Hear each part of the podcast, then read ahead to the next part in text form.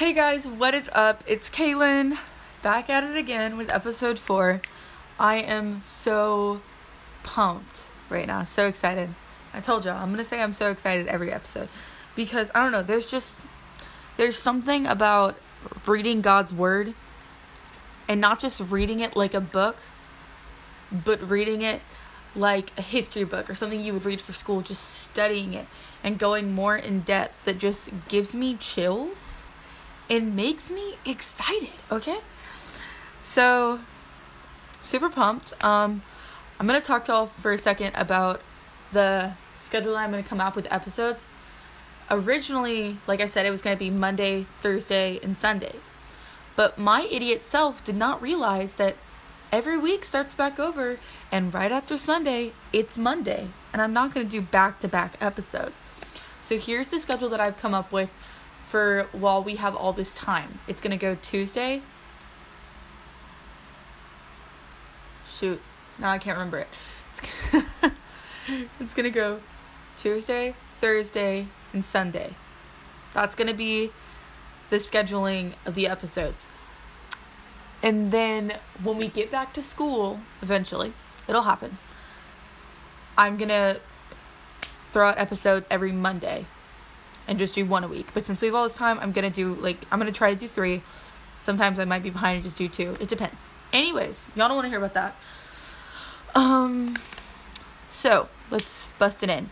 So my last episode, I got to talk with Lily a little bit. We talked about so many great topics. We talked about anxiety. We talked about church camps. We talked about breakups. We talked about relationships. We talked about her testimony. It was so good. So good, guys.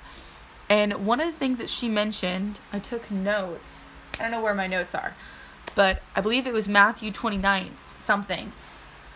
And it talked about the hand of man and the hand of God. And I loved it. And I was like, why don't we start buzzing into Matthew? Like, that sounds like such a good chapter.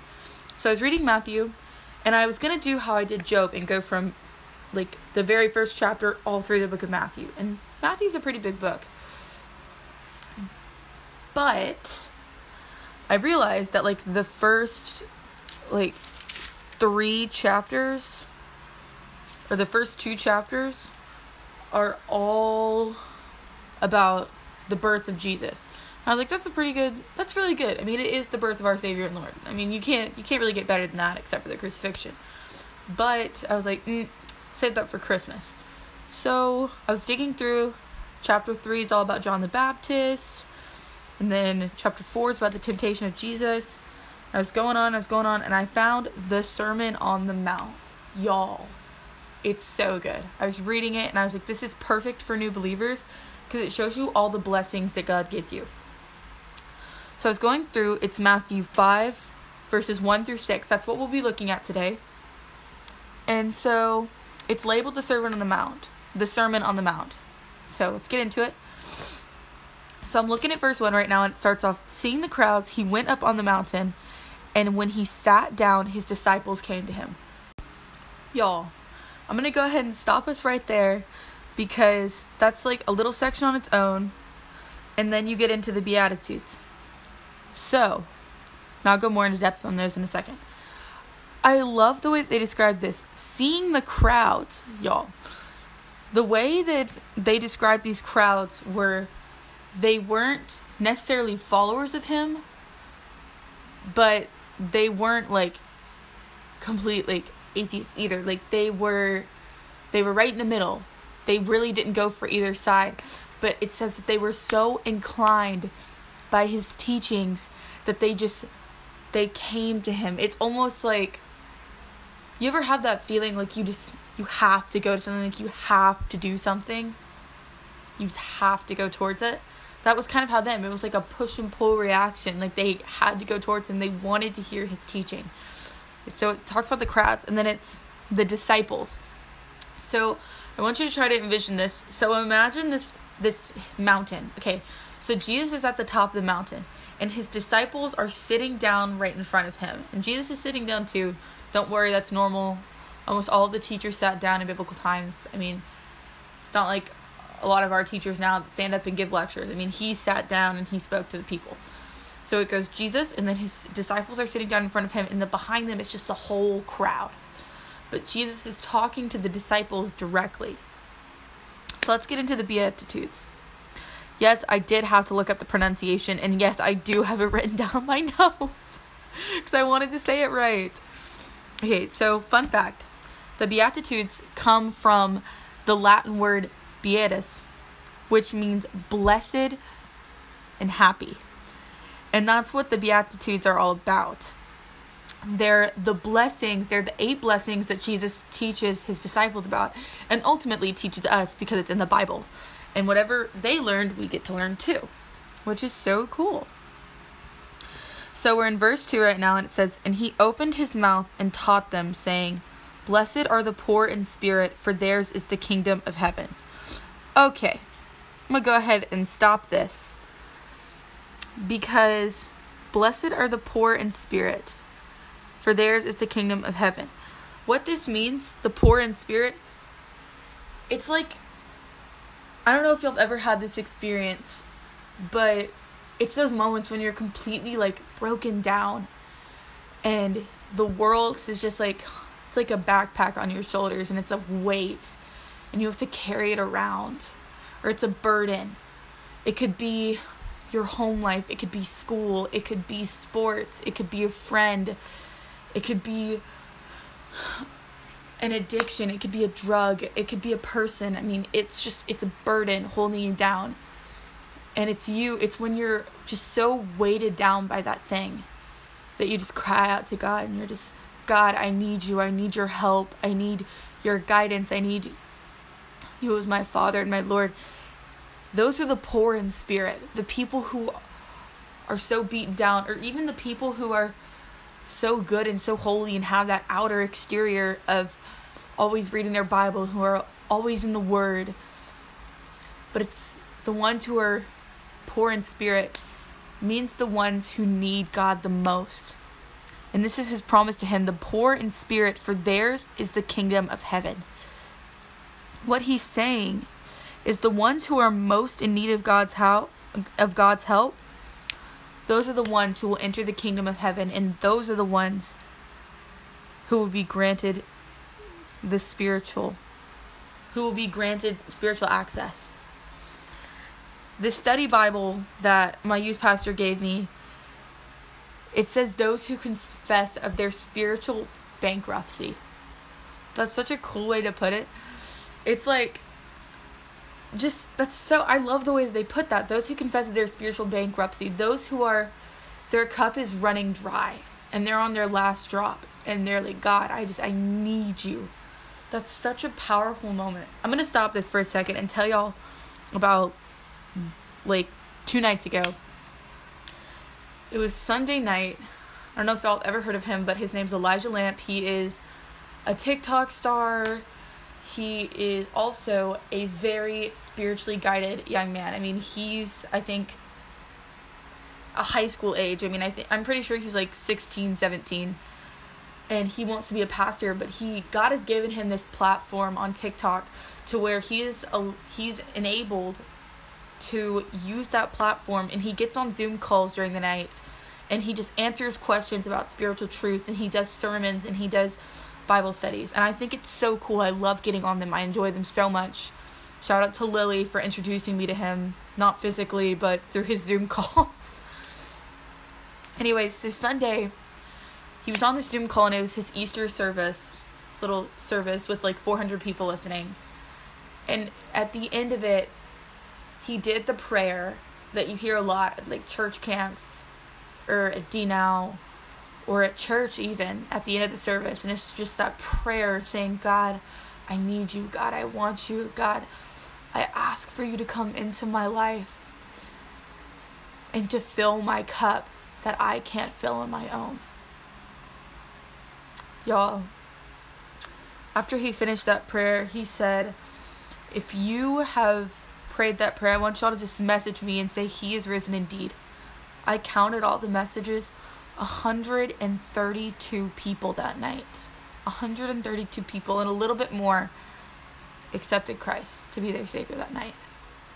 And that's what this is talking about. The poor in spirit, theirs is the kingdom of heaven. The ones whose cup is dry and needs to be filled.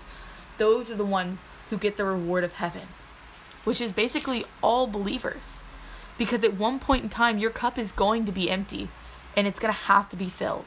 And that's when you're poor in spirit. So we're going to move on to verse 4. And it says, Blessed are those who mourn, for they shall be comforted. Y'all. For those of you who know the definition of mourn, and those of you who don't, mourning is when it's most associated when you're losing a loved one or someone that you've cared about for a long time. That's when you mourn, usually. You grieve their death and you grieve their loss. It's, com- it's one of the most common ways to, you know, mourn someone is grief. To actively let yourself be upset over the situation, let yourself mourn that person. But there's so many different ways to mourn things. I mean, this Bible it talks about the mourn of financial loss or the mourn of emotional loss or of spiritual loss. Those who mourn shall be comforted. So it's saying in our time of need, in our time of grief or sadness, God will come to us and He will be the Father that we need Him to be, and He will wrap His arms around us and He will comfort us. Y'all, there is nothing like being comforted by God. There's nothing like it. And I say that because whatever we do, He does in tenfold. I mean, the way that I comfort my friends, He will do 10 times better. I mean, everything God does is perfect. So the way that He comforts and the way that He loves, it's just insatiable. So, verse 5, it says, Blessed are the meek, for they shall inherit the earth. Don't make fun of me. Don't make fun of me. I had to look up the word meek. I was so mad at myself because once I found the definition, I realized that I had already learned that and I knew I should have known it, but I had to look it up because I didn't know what it was. And then I find out that it actually says the, the definition in my Bible. But we're not going to talk about it. So, the meek, let me go to my notes. The meek are the gentle, the meek are the weak. That rhymed. They're the ones who, you know, are on the scrawnier side. They don't really. And this can go for physically, mentally, or spiritually. I mean, if you're weak in your strength, or if you're weak in your mind, or if you're weak in your relationship with God, like that rope is untethered. He says, "The meek are the, the are those who shall inherit the earth."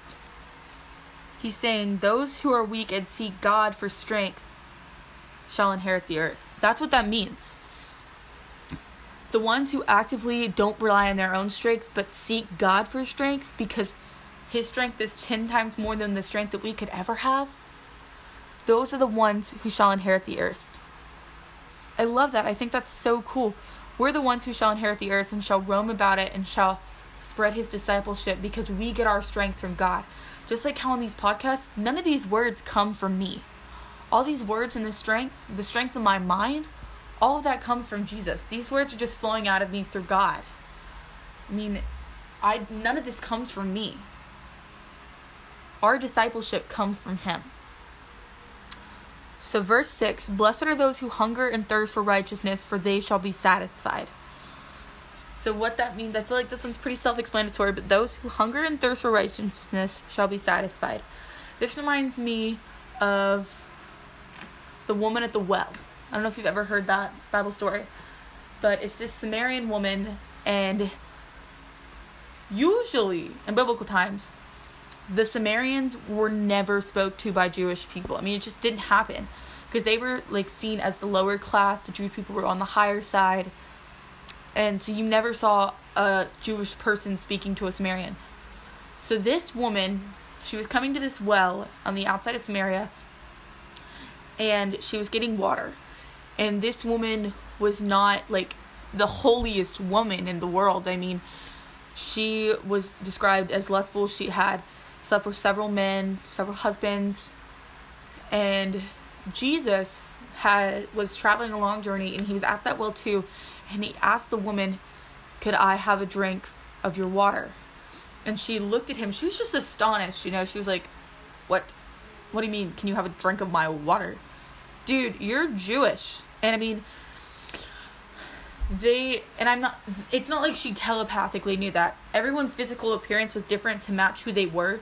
So I'm sure like she had a physical asset to her that would have shown that she was Mary and he would have had a physical asset to him to show that he was Jewish. Anyways, that's besides the point. So she was like, Why would you want to drink from my cup? I'm Samaritan, you're Jewish. And he told her, Sweet daughter, if only you know the water that I had to give, because my water gives eternal life, and you when you drink from my cup, you will never be thirsty again. And that's what this verse is saying. Jesus speaks of living water when he's speaking to the Samaritan woman. And what that means is it is the water of eternal life. It is the promise to God that when we believe in him, we will be able to walk this earth with him by our side and ultimately we die, when we die, we will go to heaven and party with him and be with God. And that's what this verse is saying. Those who hunger and thirst for righteousness shall be satisfied. This is God saying, all of you who wish for my love and wish for my righteousness and who actively seek it and who have a thirst and a hunger for that righteousness, you shall be satisfied because I will give it to you and I will give it to you in tenfold and I will walk with you. So let's move on to verse 7. It says, Blessed are the merciful, for they shall receive mercy. Okay, so the merciful. This one I love because I feel like mercy is so hard to find now in our society. You never see acts of mercy.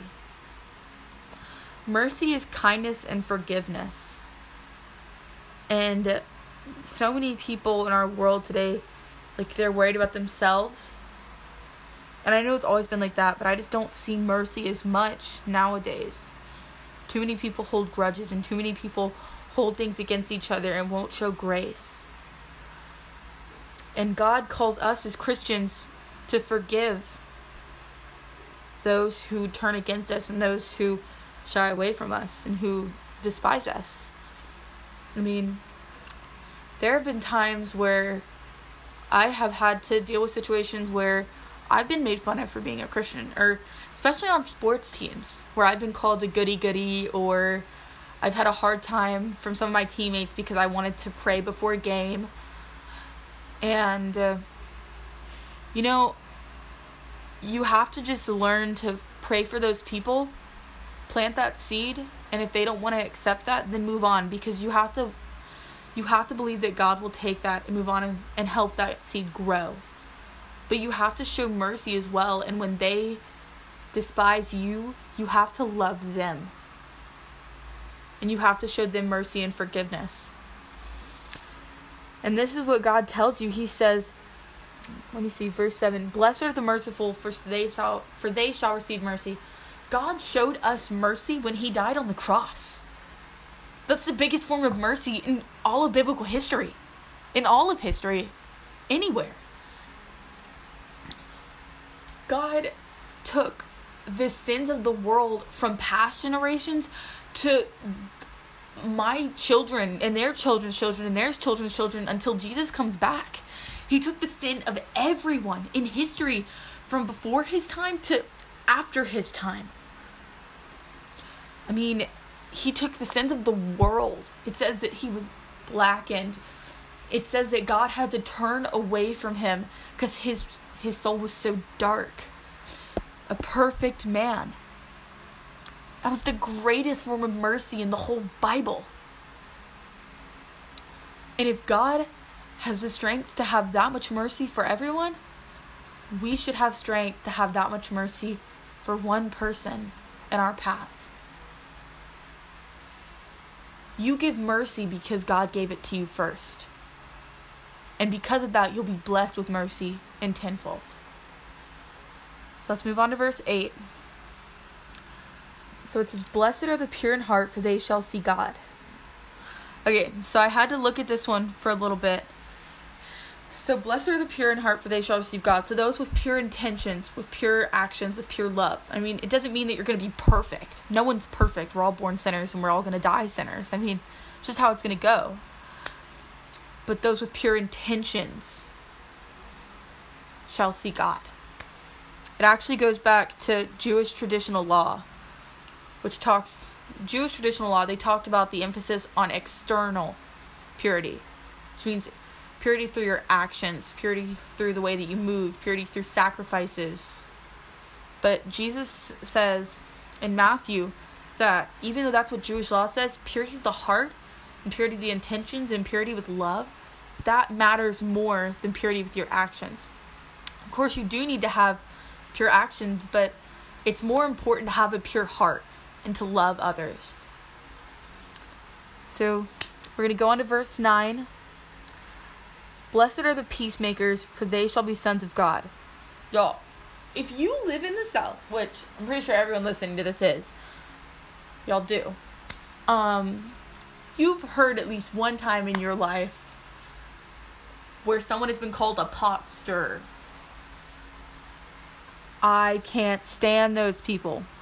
I know I should. I know that I should love them, and I do love them. But they just make it a little extra hard for you to love them because they want to make drama and create issues. But even here, God says, those who are peacemakers.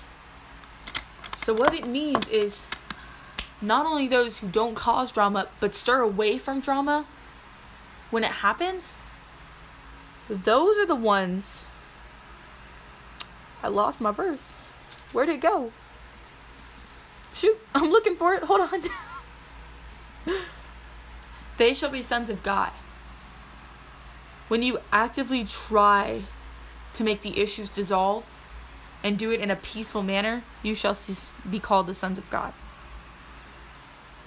So that was verse 9. We're going on to verse 10. This is our second to last Beatitudes.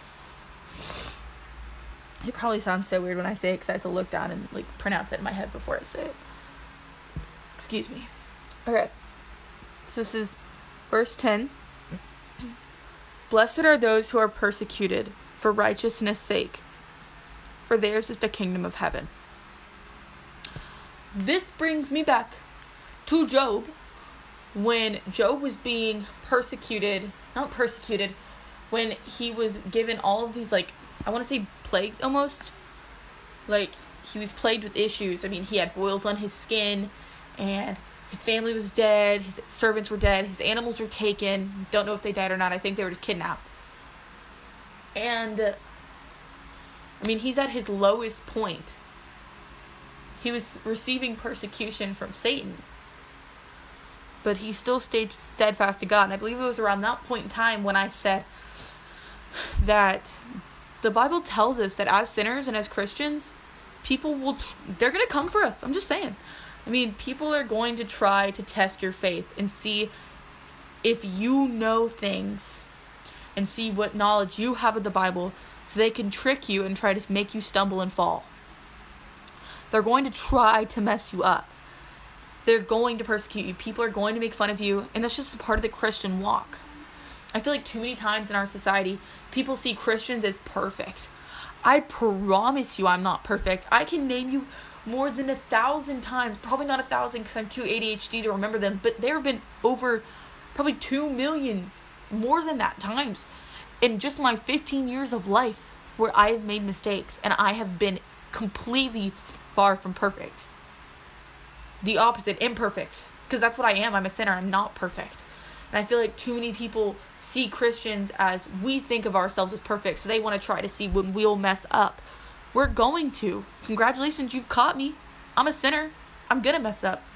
Hey, you want a medal? Like, people try to see us stumble and fall, and we're going to. This is God's promise. He says, You're going to be persecuted because you're my child. You're going to be persecuted when you're actively out seeking for me. That's how you know that you're being a good disciple and a good follower of God. When people stop picking on you, you might want to make sure that you're doing everything wrong or that you're not doing everything right. Hold on, let me reword that. If people aren't picking on you and aren't making fun of you and aren't testing you, you might want to make sure that you're still in your Bible and you're still praying as much. You might want to take a good self reflection because when you're a Christian, Satan comes for you in the hardest and most extreme of ways. He wants to make you fall. He wants to test you. That is the enemy coming out for you. And that's what God's saying here. He's like, persecuted for righteousness' sake. But our reward for loving God and for being disciples for Him, that's heaven.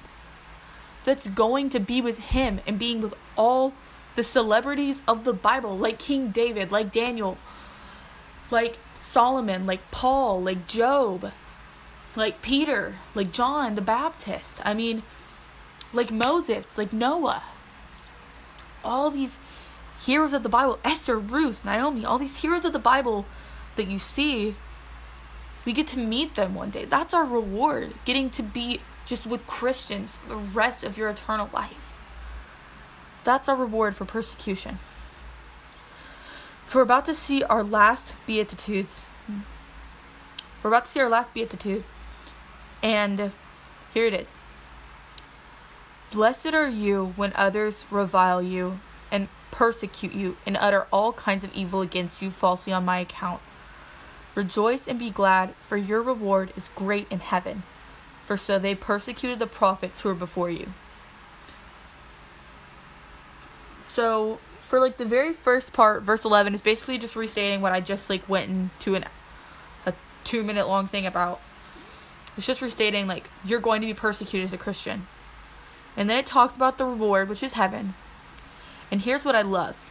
It's the very innate. It said, For so they persecuted the prophets who were before you. Y'all, you have to, when you feel like you're struggling, when you feel alone in your persecution, talk to one of your friends because I guarantee you they're receiving the same thing or something close to it. And if not, talk to your Bible besties, your BBs. I mean, Paul, Paul got so much hate because before he was Paul, he was Saul. And he was literally on the road to Damascus to persecute more Christians.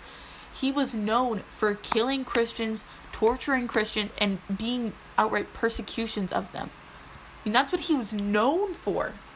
And then we come to see Paul. God changes Saul to Paul. And now he's this huge, steadfast believer. And he's going out to nations upon nation upon nation. And he shared God's gospel like no other. And he was persecuted for it so much because he was seen as a hypocrite. Because at first he was out killing all these Christians, and now he is one. And people were like, How can you make that switch? That's not fair. You need to die now. There were so many times. I mean, this man, he had to sneak his way out of a city in a basket. He pulled a Moses. That just blows my mind. I mean, you got two histories, two parts of the Bible, of biblical history, where you got two people carried out in baskets. I just think that's funny. Anyways, Paul was also thrown in jail. I mean, he was thrown in jail. But he also got to experience some pretty cool stuff in jail, and he was still discipling even though he was in jail for being a disciple of Christ. I just, I love that. Paul might be one of my favorite biblical characters besides Peter, but I mean, that's another story for another time. So, yeah. Like, if you're ever looking for parts of the Bible where you feel like you're the only person in history who's ever been persecuted, I promise you, you are wrong. Look at Paul. I mean, he's a prime example of persecution. He was persecuted in tenfold. I mean, it was crazy how much hate this boy got.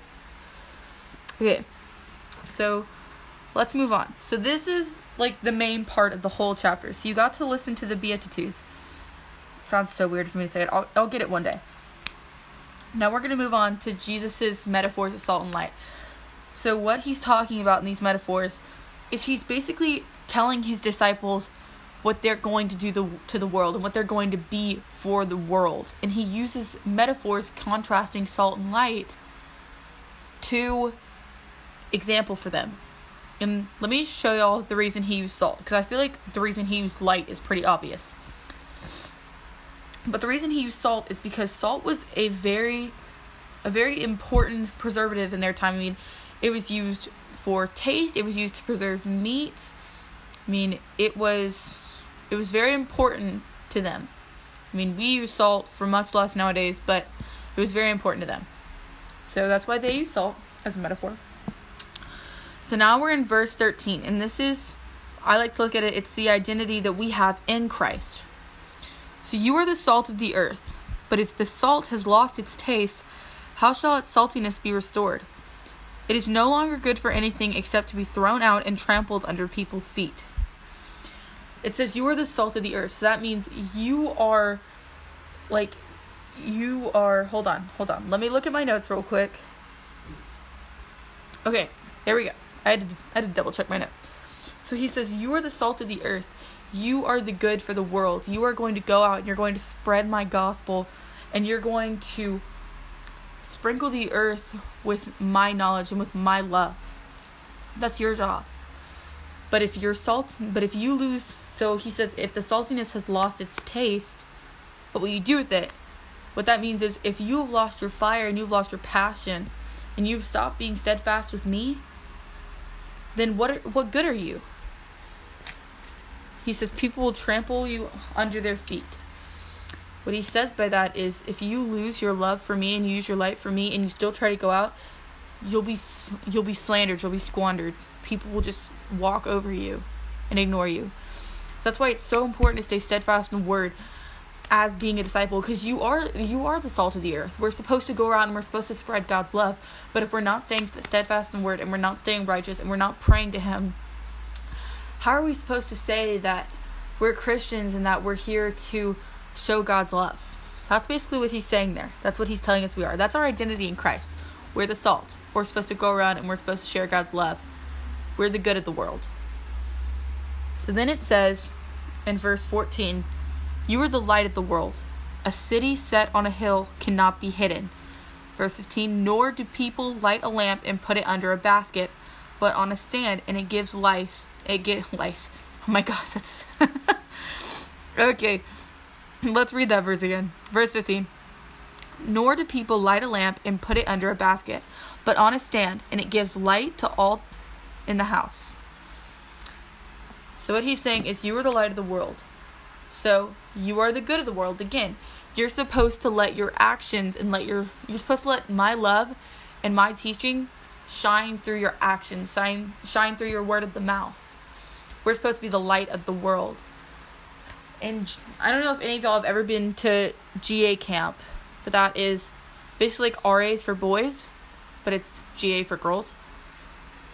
And GA camp is like for little like first through fifth grade girls, and it was just a church camp for young girls.